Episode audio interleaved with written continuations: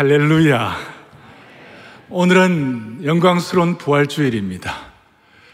그런데 이 코로나 바이러스 사태에서 맞이하는 부활절은 우리가 한 번도 경험해 보지 못한 하나님의 카이로스의 시간입니다. 제가 기도하옵기는 죄악을 이기도록 우리에게 은혜 주신 십자가의 능력으로 부활하신 그 주님의 보혈의 능력이 여러분들의 머리끝부터 발끝까지 덮어주시길 바랍니다. 그 다음 또 부활하신 주님은 죽음을 이기신 하나님이십니다. 죽음을 이기셨기 때문에 아, 그 죽음을 이기신 부활의 능력이 우리 온 교우들 가정 가정마다 주님이 주인 되어 주시고 또 우리 온 성도들의 삶에 우리 공동체에 머리 되어 주신 주님이심을 믿고 찬양하는 시간이 되기를 원하는 것입니다. 우리 주님께서 오늘 여러분 한 분한 한 분에게 주시는 부활하신 주님께서 주시는 세미한 음성이 각자에 있기를 바랍니다. 오늘 저희 설교의 제목은 코로나 극복 시리즈이자 부활주일 메시지인데 오늘 여러분들에게 여덟 번째로 부활의 영이 내게 임하면이라는 제목인데 많은 사람들이 예수 믿는다고 하면서도 예수님이 정말 부활하셨는가? 예수님이 정말 사흘 만에 살아나셨는가 하는 이 문제를 가지고 평생 씨름하다가 그저 어정쩡하게 무덤으로 가는 사람들이 있습니다. 교회를 다니지만 이 문제에 대해서 평생 뭐 그렇다고 큰 의심도 아니고 그렇다고 큰 확신도 없이 회색 지대에 gray zone, 회색 지대에 머물다가 그냥 부름받는 사람들도 있습니다. 지난 2000년 교회 역사 가운데 우리 이 부활의 사실에 대해서는 역사적으로 2000년 교회사 딱 세 가지 일단 정리가 첫째는 뭐냐? 부활은 역사적 사실이다. 그 팩트다. 역사적 사실이다. 성경을 통하여 우리도 확인할 수 있고 교회의 모든 역사를 통해 확인할 수 있고 그 모든 증거들을 통해 확인할 수 있고 부활의 역사적 사실이다. 두 번째로 그 역사적 사실을 믿으면 마음속에 기쁨이 있다.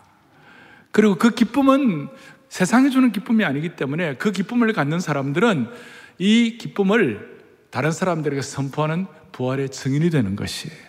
그 세 가지 역사, 기쁨, 증인, 증거하는 것. 이 세 가지가 이제 교회 역사에 그대로 쭉 다 드러나는데 이 내용들을 제가 오늘 어, 이제 증인이 되는데 그냥 어정쩡해가 아니라 두려움 없이 어, 죽음에 대한 두려움 없이 확실하게 이렇게 증인이 되는데 이 내용들을 오늘 우리 자녀들과 함께 온라인으로 우리 수많은 성도들이 같이 예배를 지금 드리고 있기 때문에 오늘은 조금 부활에 대해서 좀 총정리를 좀 해야 될 것 같아요. 여러분 어떠세요?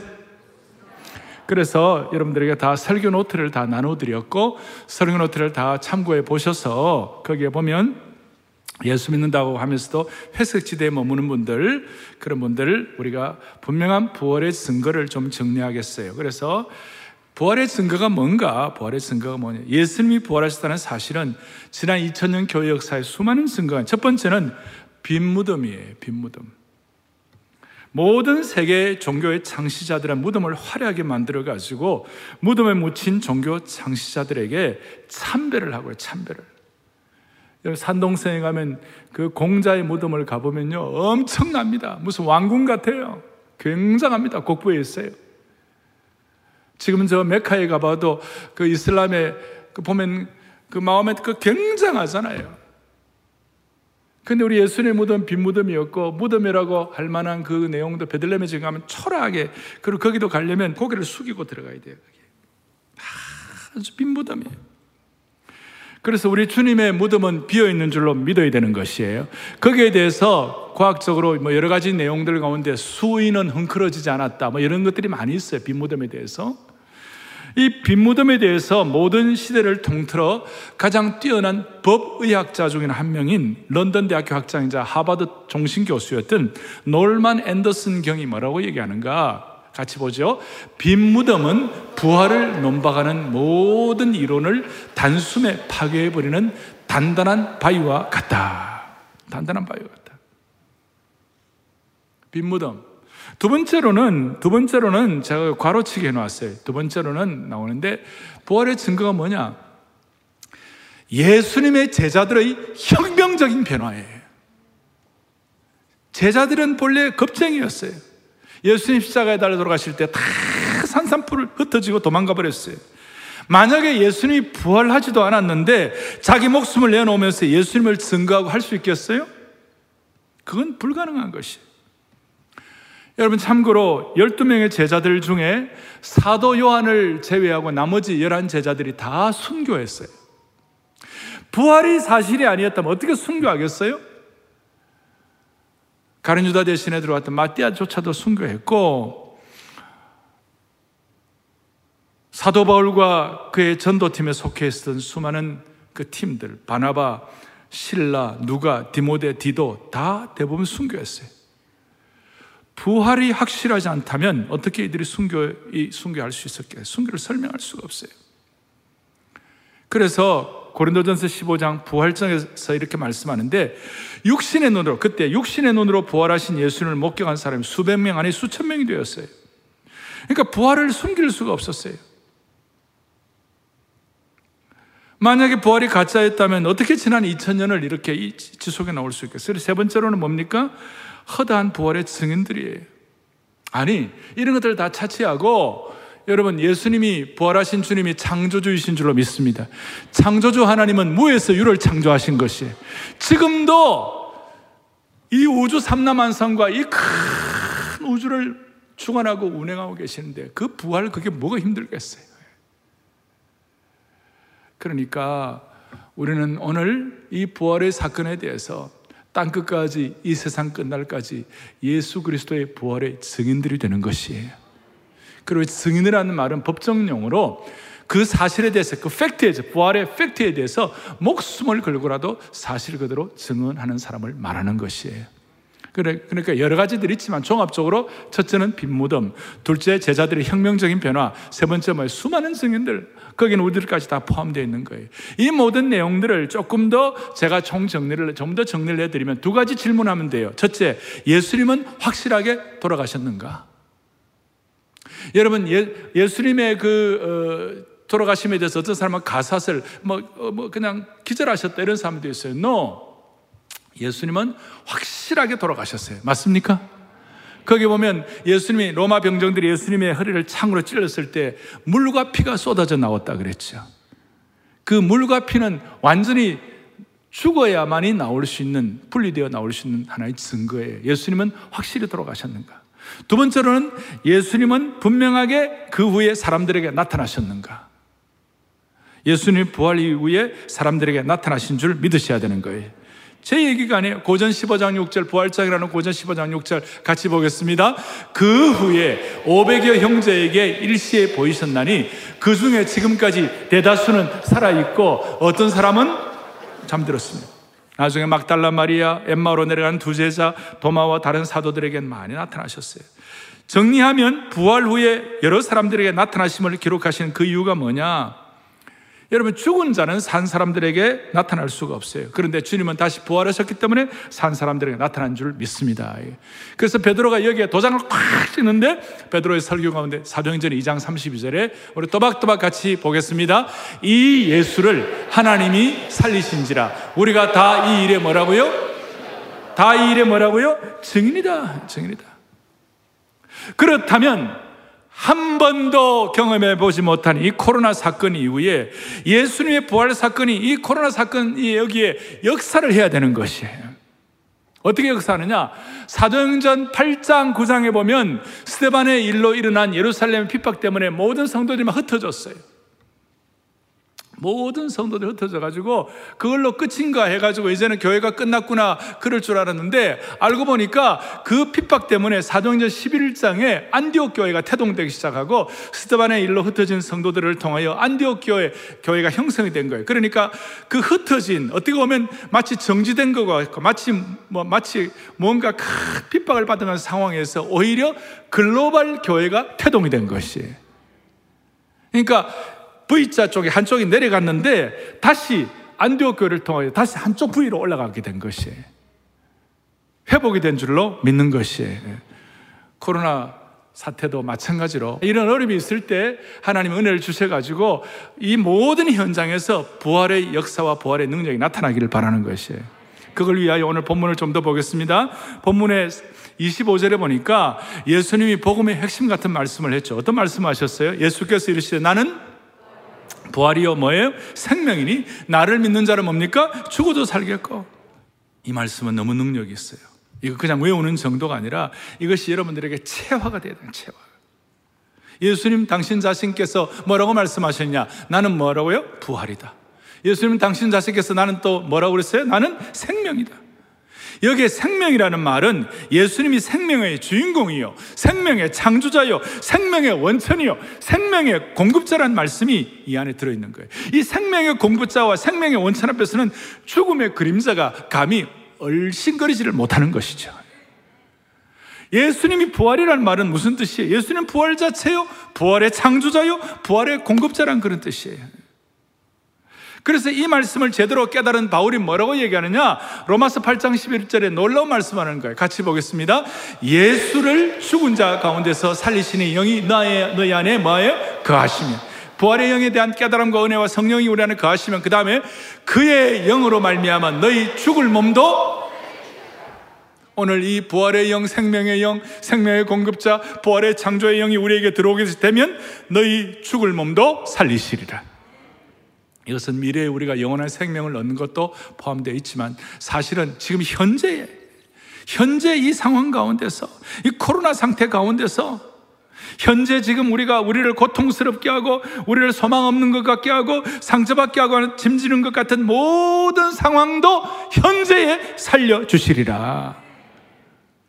그 살려 주시라는 것 이걸 우리가 좀 더 깨닫기 위하여 이것이 우리에게 고백만으로 되면 안 되고 이것이 우리에게 실체로 경험되기를 원합니다. 자, 예수님께서 25절에 이 복음적 말씀은 나는 부활이요 생명이니 나를 믿는 자는 죽어도 살겠고 이 말씀을 왜 하신 거예요? 그 배경이 뭐예요? 잘 아시는 대로 나사로 주님이 아끼시는 마르다와 마리아 그 베다니에 그 나사로를 주님이 아끼셨는데 나사로가 죽, 죽게 되었어요. 큰 병이 들었어요. 그러니까 마르다와 마리아가 급하게 예수님께 우리 오빠가 돌아가게 됐으니까 예수님 빨리 오셔서 우리 아빠 고쳐달라, 오빠 고쳐달라고. 근데 예수님이 일부러 기다리셨어요. 좀 지체하셨어요. 그러니까 벌써 이제 나수라가 죽게 되었죠. 그리고 이제 예수님이 이제 직접 이제 마르다와 마리아를 만나게 되니까 어, 만나서 예수님 뭐라고 말해? 너 오빠 산다 그랬어요. 그리고 나는 부활이요 생명이 나를 믿는 죽어도 살겠고 그러니까 마르다가 뭐라고 대답하느냐 하면 그 배경이 이거예요. 24절 24절에 보니까 마르다가 이르되 마지막 날 부활 때에는 다시 살아날 줄을 내가 아나이다 그랬어요. 그러니까 이 고백을 했는데 주님 보시기에 이 고백이 조금 뭐냐면 2%가 어, 모자라는 거예요 이 고백이 조금 미흡한 거예요. 마지막 날에 부활 때는 다시 살 줄을 내가 아나이다. 맞는 말이죠.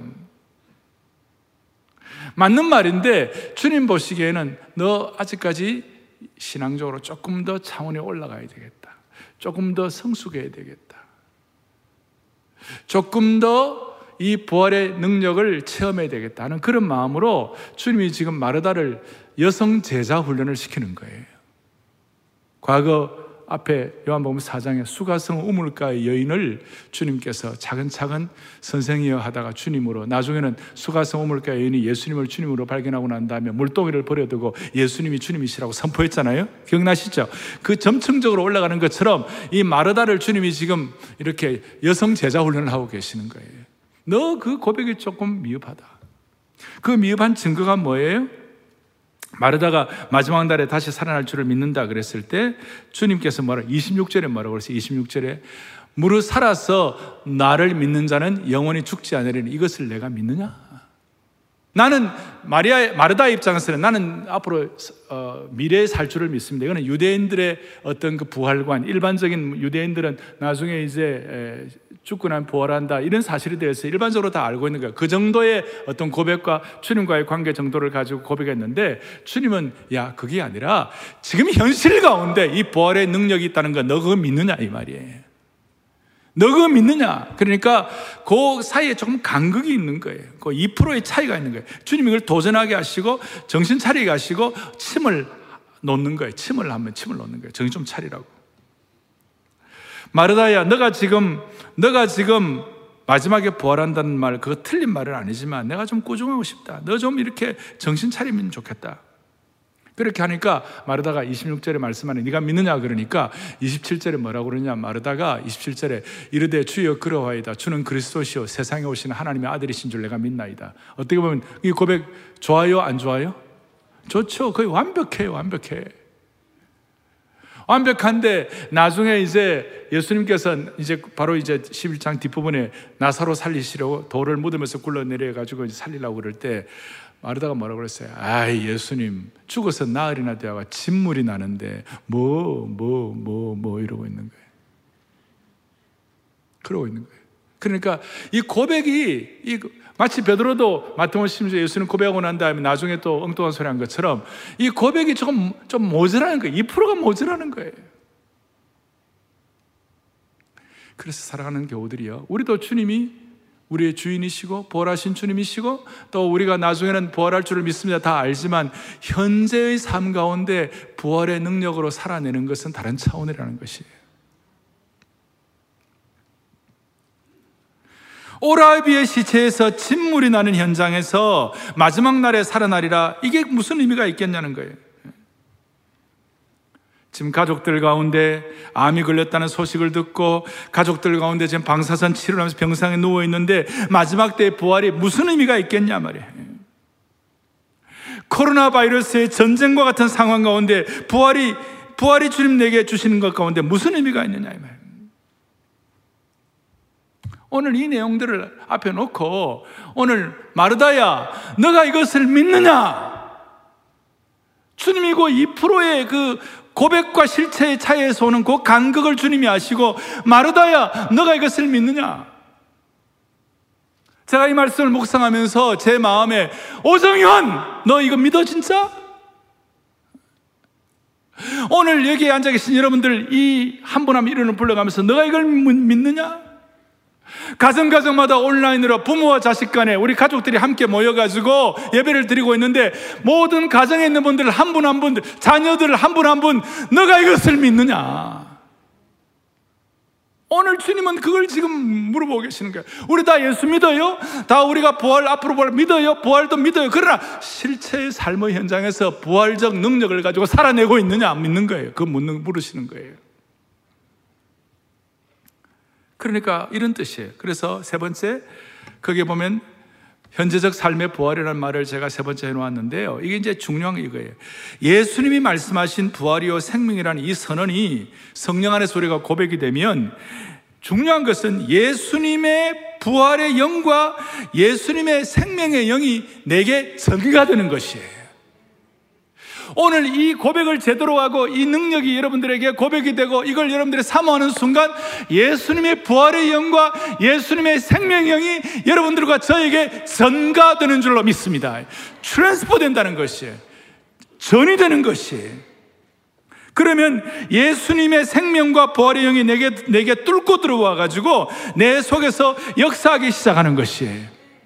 부활의 영이 임하는 자에게는 부활적 삶이 현재적 삶으로 이어지는 것이에요. 따라하겠습니다. 부활적 삶이 현재적 삶으로 이어진다. 그래서 내 앞에 있는 수많은 벽들을, 삶의 벽들을, 난관들을 돌파할 수 있도록 만들어 주시는 것이에요. 다시요. 부활 생명이 내게 전가되고 부활 생명이 내게 역사하는 순간 부활 생명이 내게 인격화 되는 그 순간 그때부터 부활적 삶을 현재적으로 누리는 것이에요. 여러분과 저의 삶이 다시 부활이 되는 것이에요. 지금 코로나 사태로 전 세계가 마치 정지된 것 같은 느낌이에요. 컴퓨터에 보면 스톱, on, pause 있잖아요. 정지된 것 같아요. 그런데 오늘 부활적 능력을 가지고 다시 리셋해야 되는 거예요. 재조정을 해야 되는 것이. 재조정이 되면 다시 살아나기 시작하는 것이. 그래서 저는 이 부활적 능력이 실제적으로 부활의 영과 생명의 영이 우리에게 전가되는 그 순간 그 사람은 어떤 경우에도 다시 시작하는 힘을 얻을 수 있는 것이에요. 다시 삶을 재조정할 수가 있는 것이에요.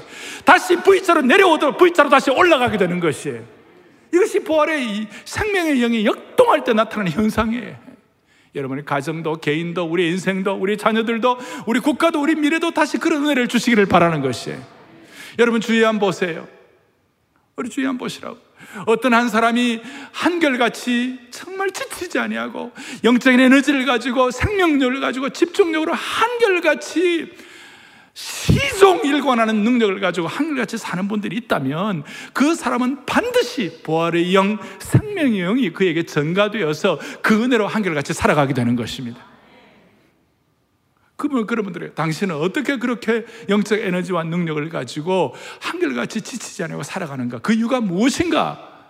물어볼 때 이 부활의 영과 생명의 영이 증가된 것이 오늘 저와 여러분이 그렇게 되기를 바랍니다. 저에게 누가 목사님, 목사님은 어떻게 지치지 않냐고 한결같이 상록수 신앙을 가지고 날마다 프레시한 아이디어로 그렇게 할 수가 있겠습니까? 라고 물어보는 은혜가 있으면 좋겠어요. 자, 우리 주위에, 우리 주위에 저 사람은 정말 영적으로 지치지 아니하고, 물론 우리가 인간이니까 육신적으로는 좀 지칠 수도 있고, 감정적으로 어떤 좀 다운될 수는 있지만, 그러나 큰 그림으로 봐갖고는 결코 지치지 아니하는 상록수 신앙이 누구냐 물어봤을 때, 오늘 여러분들이 되기를 바랍니다. 오늘 우리 온 성도들이 되기를 바랍니다. 그래서 여러분, 부활 신앙은 미래에 있을 부활 사건을 현재의 삶에 침투시킴으로 현재를 부활의 능력으로 살아가게 만들어 주시는 것이. 창세기 5장에 보면 창세기 5장은 죽음의 장이에요. 아담의 자손들이 특별히 10명이 대표적으로 나오는데 다 죽었더라, 죽었더라, 죽었더라. 뭐 900살을 살아도 죽었더라. 무드셀라도 죽었더라. 다 그렇게 나오는데 여러분 오늘 로마서에 있는 말씀대로 그의 영으로 말미암아 우리 죽을 몸도 어떻게 한다고요? 살리시리라. 그래서 바울은 이걸 깨닫고 우리 하나님은 죽은 자를 살리시며 없는 것을 잊게 하시는 하나님이시니라. 현재를 부활 능력으로 살아가게 하는 것이 부활의 능력으로 현재의 삶에 현재적으로 살아갈 때 고백이 뭐냐? 고전 15장 57절 바울의 고백이자 삶의 간증이에요. 체험된 삶의 간증이에요. 고전 15장 57절 같이 보죠. 우리 주 예수 그리스도로 말미암아 우리에게 승리를 주시는 하나님께 감사하노니. 고전 15장은 고린도전서 15장은 부활장이에요. 뭐 여러 내용들이 나오는데 거기 이제 57절, 58절 들어가면서 어, 우리에게 전에 개혁판에는 이김을 주시는 하나님께 감사하노니 지금 우리 개혁 개정판은 승리를 주시는 하나님께 감사하노니 여기 주시는 이라는 데다가 마음의 줄을 꺼보세요. 저거는 시제로 텐스, 시제로 present 현재 시제예요. 헬라의 현재 시제의 특징은 뭐냐? 계속 반복되어, 계속 반복되고 반복되고 반복되는 것이. 한 번으로 끝나는 것이 아니에요. 매일매일, 날마다 우리 짐을 져주시고, 날마다 승리를 주시는 하나님이시다. 그 뜻이. 날마다. 미래에만 승리를 주시는 것이 아니라, 미래에만 영원한 생명에 들어가게 하시는 것이 아니라 지금 현재, 현재에도 죄로 인한 고통과 죄로 인해 초래되는 모든 어려움과 아픔으로, 아픔으로부터 그걸 현재에도 극복하게 만들어 주시는 것이에요. 그래서 제가 이걸 현, 부활이 현재적, 부활의 생명이 우리에게 임했을 때, 현재적으로 임했을 때 나타난 질서가 바뀌는데 무슨 세상의 질서에서 하늘, 하늘의 질서로, 죽음의 질서에서 부활의 질서로, 죽음의 질서에서 생명의 질서로. 그 제가 써놨죠, 거기다. 세상의 질서, 육신의 질서, 죽음의 질서에서 하늘의 질서, 생명의 질서, 부활의 질서로 우리의 생애를 바꾸어 주시는 것이다.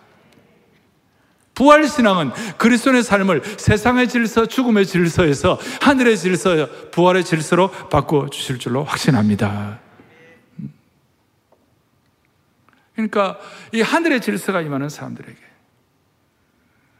예를 들어서 우리 가운데 가정이 깨어지고 부부 관계가 어려운 사람들 세상의 질서는 죄의 질서고 죄로 인한 아픔이기 때문에 서로를 비난하고 막 처음부터 그런 거 아니야. 아담과 하가 비난하듯이 부부가 깨어질 때 막 서로 비난하고 그렇게 하잖아요. 그러니까 그 세상 질서는 결국 육신의 질서, 썩어짐의 질서로 끝나는 거예요. 그 하늘의 질서, 부활의 질서, 생명의 영이 우리에게 만 무슨 일이 벌어지는가? 조금 깊이 들어가면 예수님의 부활 생명이 내게 실체화되면 무슨 일이 일어나는가? 남편이 상식 밖의 행동을 해가지고 아내가 마음의 상처를 받고 화가 날 때 무슨 일이 벌어지는가? 아이들과 두 달을 지금 같이 있으니까 오만 가지 에피소드가 지금 있는 거예요. 두 달 같이 애들하고 그냥 잘하는 대로 막 돌밥, 돌밥, 돌밥, 돌밥 한다는 거예요. 돌아서면 밥 달라 그러고, 돌아서면 밥 달라 그러고. 그런데 이게 이제 이 세상의 질서, 육신의 질서, 죽음의 질서는 이 가운데 서로 상처받고 티격대가고 어려움이 많지만 하나님의 질서, 부활의 질서, 생명의 질서가 있으면 무슨 일이 벌어지는가? 말씀 통해서 아 남편을 순종하고 자녀를 주 안에서 훈계하고 양육하라고 하셨으니 가족들 가운데 상식밖의 행동과 어려움들이 내게 있지만 이상하게도 현시, 현재적으로 참고 받아들이는 능력을 주님이 주시는 것이에요. 이상하게도 그 상식밖의 행동 때문에 어려움이 생길 때마다 아내가 탁 잠깐 느헤미야처럼 잠깐 목도하고 기도하고 기도하고 그리고 주님 부활의 영이신 주님께서 나를 찾아오셔가지고 주님 나를 도와주옵소서. 이렇게 인격적으로 의탁하는 순간 신기하게도 부활의 생명의 영이 내 속에서 작동하기 시작하는 것이 영적인 엔진이 걸리기 시작하는 것이 다시요. 주님은 죽음을 이기신 주님이십니다. 음. 그 시각이 바뀌는 거예요. 어떻게 보면, 아, 남편이 저렇게 내 속을 끌고도 아직까지 그래도 건강한 것 감사합니다. 별로 안, 안 와닿는가 봐요. 음? 자식들이 저렇게 돌밥, 돌밥, 돌밥 해도 사고 안 치고 있는 거 감사합니다. 우리의 삶이 평범한 삶 자체가 얼마나 감사한지. 부활의 생명이 임할 때 평범한 삶의 가치가 얼마나 소중한지. 그래서 부활의 능력은 추상명사가 아니고 관념적인 것이 아니고 현재적으로 살아내는 것이 살아내는 것. 이것이 바로 제가 말씀한 대로 전투적 비폭력으로 살아내는 것이에요. 예루살렘 일보, Jerusalem Times, 예루살렘 신문에 나사렛 예수님이 죽었다는 죽음의 소식이 일면 탑 기사로 실렸어요. 대문짝만하게 실렸어요. 그 뉴스를 보고 어떤 두 제자가 실망의 걸음으로 뚜벅뚜벅 고향으로 돌아가게 되었어요. 고향길을 가고 있는데 누가 보면 24장에 보니까 삶의 의욕과 삶의 맛이 가버리고 삶의 목적을 다 잃어버리고 엠마오로 가는 두 제자에게 부활하신 주님이 만나 주셨어요. 만나 주실 뿐만 아니라 주님께서는 그, 그 실망한 두 사람의 마음을 주님이 알고 계셨어요. 우리가 코로나 사태로 여러 가지 환경으로 실망이 되었다면 부활하신 주님은 그걸 알고 계시는 것이에요. 그리고 주님은 그 실망한 사람들과 함께 걸으셨어요. 그리고 예수님은 실망한 사람들에게 말씀을 주셨어요. 부활하신 주님이 말씀을 주셨어요. 여러분, 우리는 이 말씀에 대해서 부활하신 주님을 깨닫는 은혜를 주시기를 바라는 것이에요. 그리고 예수님은 부활, 부활의 주님이 함께 하실 때 그 실망한 사람들에게 말씀을 깨닫게 하심으로 말미암아 다시 한번 마음이 뜨거워지고 영적 엔진이 점화되고 포즈되고 스톱된 그 상태가 다시 한번 삶이 재조절되기 시작한 것이에요. 그들에게 주님 무슨 떡을 준 것도 아니라 아니에요. 주님이 그들에게 그들에게 무슨 뭐 병을 고쳐 주신 것, 기적을 주신 것도 아니에요. 단지 말씀을 깨닫게 해 주셨는데 그 말씀이 그들을 살려주신 것이에요. 그리고 그들의 마음속에 그 말씀을 통한 부활의 영이 체득되는 그 순간, 아, 우리가 고향으로 돌아가야 할 것이 아니라 다시 한번 사명의 자리로 돌아가야 되겠다. 고향으로 돌아가고 겨우겨우 고향으로 돌아가면 겨우겨우 연명하는 삶은 살 거예요. 겨우겨우 삶을 삶을 그냥 유지는 할 거예요. 그런데 그것이 아니라 나는 다시 한번 사명의 자리, 부활의 능력이 역사하는 자리, 다시 한번 예루살렘으로 돌아가야만 하겠다. 그 마음을 가지고 예루살렘으로 기쁨으로 다시 한번 재조정되어 가지고 그들의 삶의 영적 엔진이 다시 한번 걸려 가지고 예루살렘으로 뛰어가게 된 것이 할렐루야. 두 제자의 눈이 열려 가지고 옛 고향으로 돌아가지 아니하고 예루살렘으로 발길을 바꾼 것입니다. 그래서 그 고향으로 내려가던 실망의 발걸음이 다시 사명의 자리로 돌아가는 소망의 발걸음이 된 줄로 확신합니다. 육신의 질서, 죽음의 질서, 세상의 질서로부터 하늘의 질서, 생명의 질서, 부활의 질서로 압도된 삶을 살아갈 수가 있는 것입니다. 조금 더 깊이 들어가면 육신의 질서, 세상의 질서, 죽음의 질서가 주는 독을, 그 독을 해독하는 능력을 받은 것입니다. 저는 제가 관심 있어 하는 동물 가운데 몽구스라는 동물이 있어요. 뭐라고요? 몽구스라는. 제가 이 몽구스를 좀 특별히 관심 있게 바라보는 이유가 있어요. 그 이유는 뭐냐? 이 독사 가운데 제일 악독한 독사가 코브라예요. 코브라에 물리면 다 죽어요. 그런데 이, 이 코브라라는 이 독사가 제일 지독한 독사인데 이 코브라라는 독사가 몽구스를 물어도요, 몽구스가 죽지 않는 거예요. 왜 안 죽는가? 이 몽구스, 여러분들 그, 그 오소리 같고 좀 그런 건데, 수달 같은 것인데, 이 몽구스가 말이에요. 코브라라는 독사가 독을 뿜어가지고 물어도 안 죽는 이유가 뭐냐면 몽구스 체내 안에는 코브라의 독사의 독을 해동하는 DNA가 있는 것이 몽구스의 독을 해소하는 효소가 있는 것이 그래서 아무리 코브라가 독사가 물어도 끄떡도 안 하는 것이 그래서 저는 우리도 모르게 우리는 세상 독에 오염이 되어 있어요.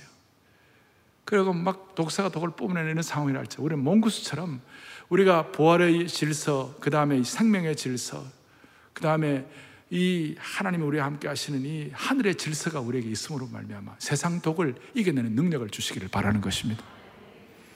저희 교회 우리 남자 교육자들 축구팀이 있어요. 그래서 제가 오늘 이걸 준비하면서 우리 축구팀 이름을 바꿔야 되겠다. 몽구스 축구 축복팀. 웬만한 독은 다 이렇게. 저희 교회 부교육자들 축구팀이 대한민국 교회에서 좀 잘하는 팀 중에 하나인데, 그래 질 때도 있더라고요. 그래서 주여 몽구스가 되면 이길 줄 믿습니다. 하는 그런 마음. 우리 온 교우들의 마음 속에 독을 풀어낼 수 있는 영적인 해독의 DNA, 하늘의 질서, 부활의 질서, 이것이 여러분들에게 주어지기를 간절히 바랍니다. 마르다는 지금 예수님을 앞에 모시고서도 지금 당장 현재적으로 주시는 그 능력을 체험하지 못하고 앞으로 나중에 죽음 이후에 먼 미래나 부활할 수 있을 것이다 라는 그런 고백을 하는 주님 앞에서 우리 오늘 마르다에게 깨달음을 주시는 그 은혜를 가지고 우리 모두가 다 집중하여 하나님의 삶으로 무장되기를 바랍니다. 세상 사람들은 이데올리기의 영, 신념의 영을 가지고도 이 세상 사람들은 목 죽음도 불사해요. 남미를 저렇게 처참하게 엉망으로 살아가게 한 원인 중에 하나가 체계바라라고 있어요. 저는 체계바라 그 남미에 가면 체계바라 뭐 이런 거 뭐 모자도 뭐 별도 뭐 벽에 체계바라 체계바라 뭐 초상도 다 보고 제가 체계바라 평전도 다 읽어봤는데 그 사람은 뭐예요? 그 사람은 대지주의 아들로 의사였어요. 근데 잘못된 이 공산주의, 사회주의 신념 하나 가지고 말이에요. 자기 목숨도 버리는 거예요. 그 헌신 앞에 남미가 사회주의와 공산화되기 시작하는 일들이 얼마나 많았어요? 잘못된 것이죠. 그러나 그 신념 하나가 그를, 그를, 그, 그 신념의 질서를 만드는 것이에요. 잘못된 공산주의를 가지고 지리산 과거에 빨치산들 말이에요. 평안한 잠을 거부하고 지리산 속에 들어가 풍찬 노숙하면서 그 이데올리기의 영, 잘못된 세상의 공산주의 영이 그들을 꽉 사로잡을 때 그거 갖고 자기 생명을 바치는 거예요. 여러분, 우리는 이런 공산주의 영, 사회주의 영이 아니라 우리는 생명의 영, 예수님의 영, 부활의 영, 하늘의 질서, 생명의 질서, 부활의 질서가 우리를 압도하기를 바라는 것이에요. 이걸 가지고 우리의 삶을 V자로 다시 회복이 되기를 바라는 것이에요. V자로. 예. 완전히 회복되는 거예요.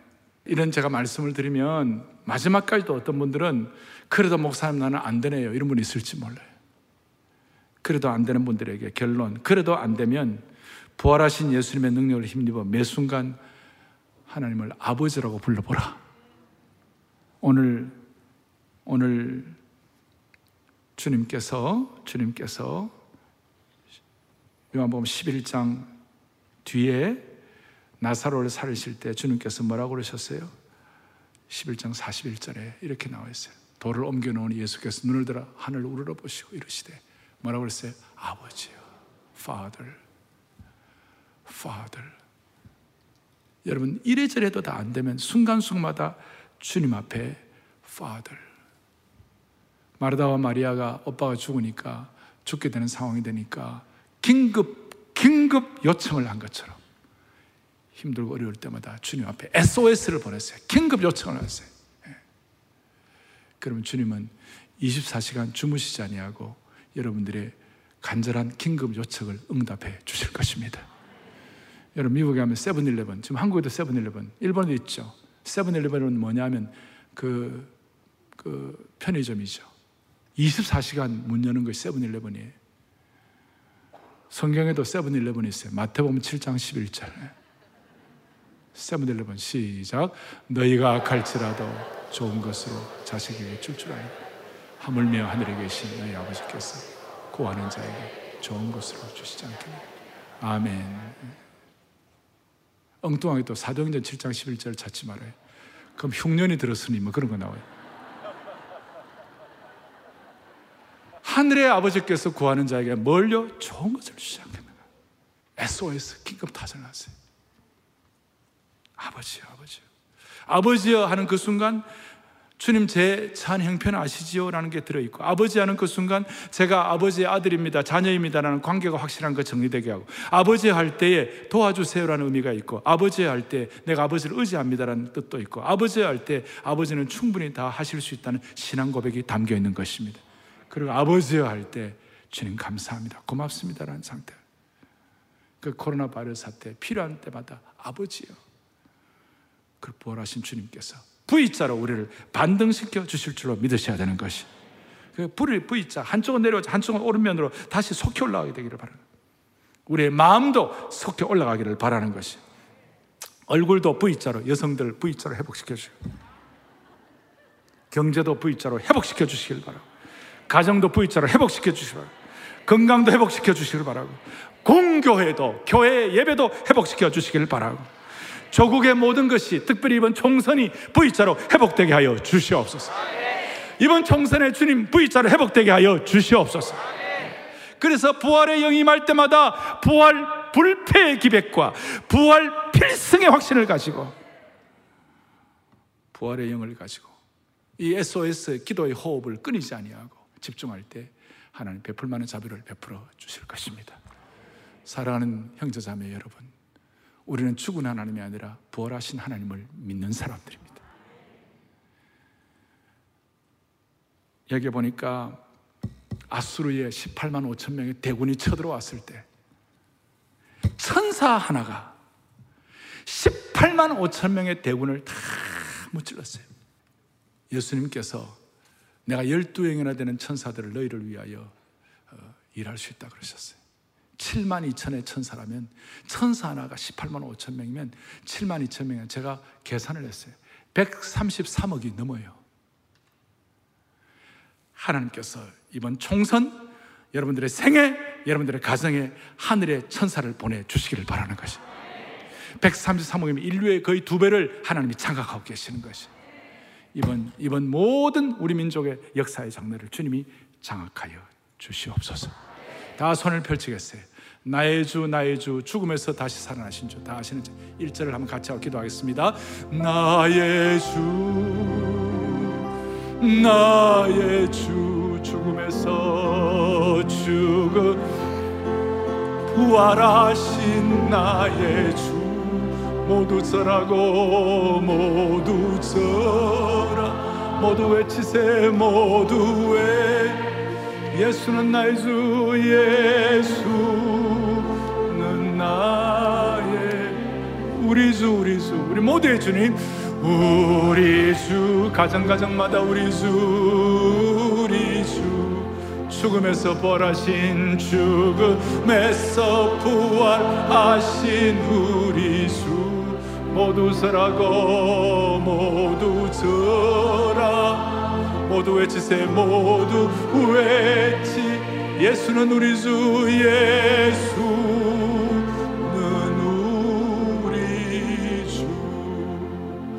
가슴에 손을 얹겠습니다. 제가 지금 시간 때문에 합심한 기도 시간은 오늘 예배 마치고 합심해서 기도할 것이고 여러분들 마음을 대표해서 기도할 때 부활의 질서, 하늘의 질서, 생명의 질서로 우리가 압도되기를 바랍니다. 우리 대한민국 이번 총선 유권자가 4,300만 명인데 그리스도인들이 정신 바짝 차려가지고 이 나라를 살릴 수 있기를 바랍니다. 이 나라가 백척 간도에 서 있는 것입니다. 어린아이부터 어른까지 부활과 생명의 영이 임함으로 말미암아 다시 한번 우리 모두가 다 사명의 장소인 예루살렘으로 돌아가는 축복을 허락해 주시기를 바랍니다. 우리가 올바른 선택을 해야 됩니다. 죽음을 이기신 주님이신 줄로 믿고 주님 앞에 나가야만 할 것입니다. 살아계시고 영원로우신 하나님 아버지, 우리 모두 부활의 영, 생명의 영을 모시고 세상의 질서, 죽음의 질서를 하늘의 질서로 바꾸게 해 주시기를 원합니다. 어떤 악한 독사의 독들도 해독할 수 있는 생명의 치유가 날마다 경험되기를 소망합니다. 우리 민족과 이번 선거를 불쌍히 여겨 주셔서 우리가 아버지 아버지하고 긴급 요청을 할 때에 이 민족에게 다시 한번 하늘의 질서와 생명의 역사가 회복되게 하여 주옵소서. 개인적으로 참지 못할 상황에서도 부활의 능력으로 말씀대로 순종하여 죽은 자를 살리시고 없는 것을 있게 하시는 하나님 능력을 지금 현재 체험하게 하여 주시옵소서. 우리의 생명 되시고 부활하셔서 영원한 소망 되시는 예수 그리스도를 받들어 간절히 기도 올리옵나이다. 아멘.